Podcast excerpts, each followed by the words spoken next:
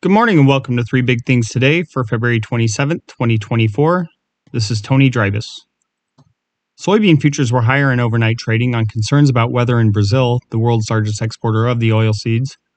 Rainfall has been hit or miss since a heat wave in January, and the third week of February was the driest in more than 30 years in the Brazilian state of Buenos Aires, according to data from Weather Trends 360.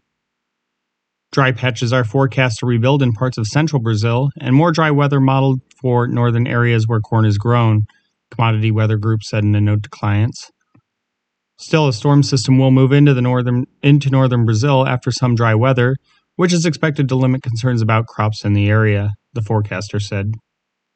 In Argentina, moisture levels are adequate for soybeans and corn, with only about the southeastern 15% of growing areas potentially turning drier, CWG said. Wheat futures were mixed overnight as investors weigh dry weather in the U.S. Southern Plains against improved crop conditions in Kansas, the biggest grower of winter wheat in the U.S. Red flag warnings, an indication of extremely dry weather, have been issued for the region, according to data from the National Weather Service. Little or no rain has fallen in the past week in southwestern Kansas and the Oklahoma and Texas panhandles, where hard red winter wheat is overwintering. In Kansas, 50 57% of the winter crop was in good or excellent condition as of February 25th, up from 52% at the end of January, the U.S. Department of Agriculture said in a report yesterday.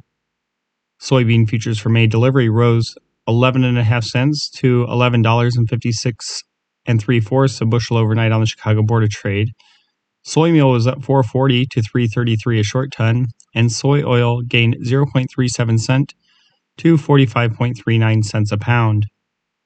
Corn futures were up 1 cent to 422 and a half a bushel.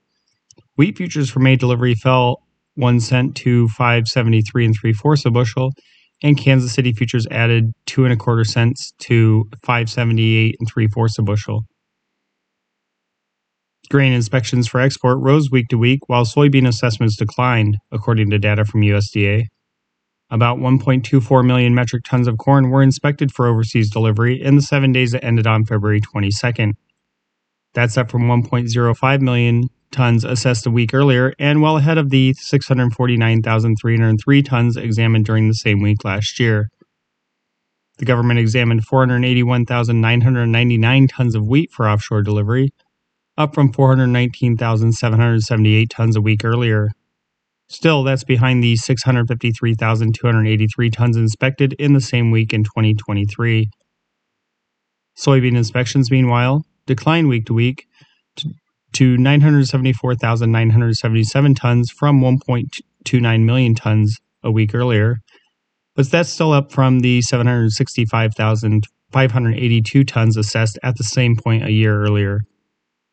Since the start of the marketing year on September 1st, USDA has inspected 19.5 million metric tons of corn for export, up from 14.4 million tons during the same time frame last year.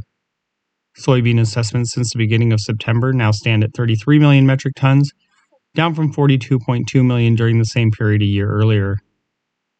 Wheat inspections since the start of the grains marketing year on June 1st are now at 12.6 million tons, down from the 15.3 million examined at this point in 2023, USDA said in its report.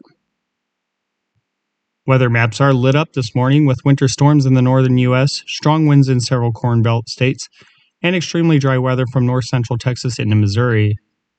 A winter storm warning has been issued for parts of North Dakota and Minnesota this morning as heavy snow is on the way. As much as 7 inches of snow are forecast for the area, along with wind gusts of up to 45 miles per hour. The winter storm warning will last 6 p- until 6 p.m. local time.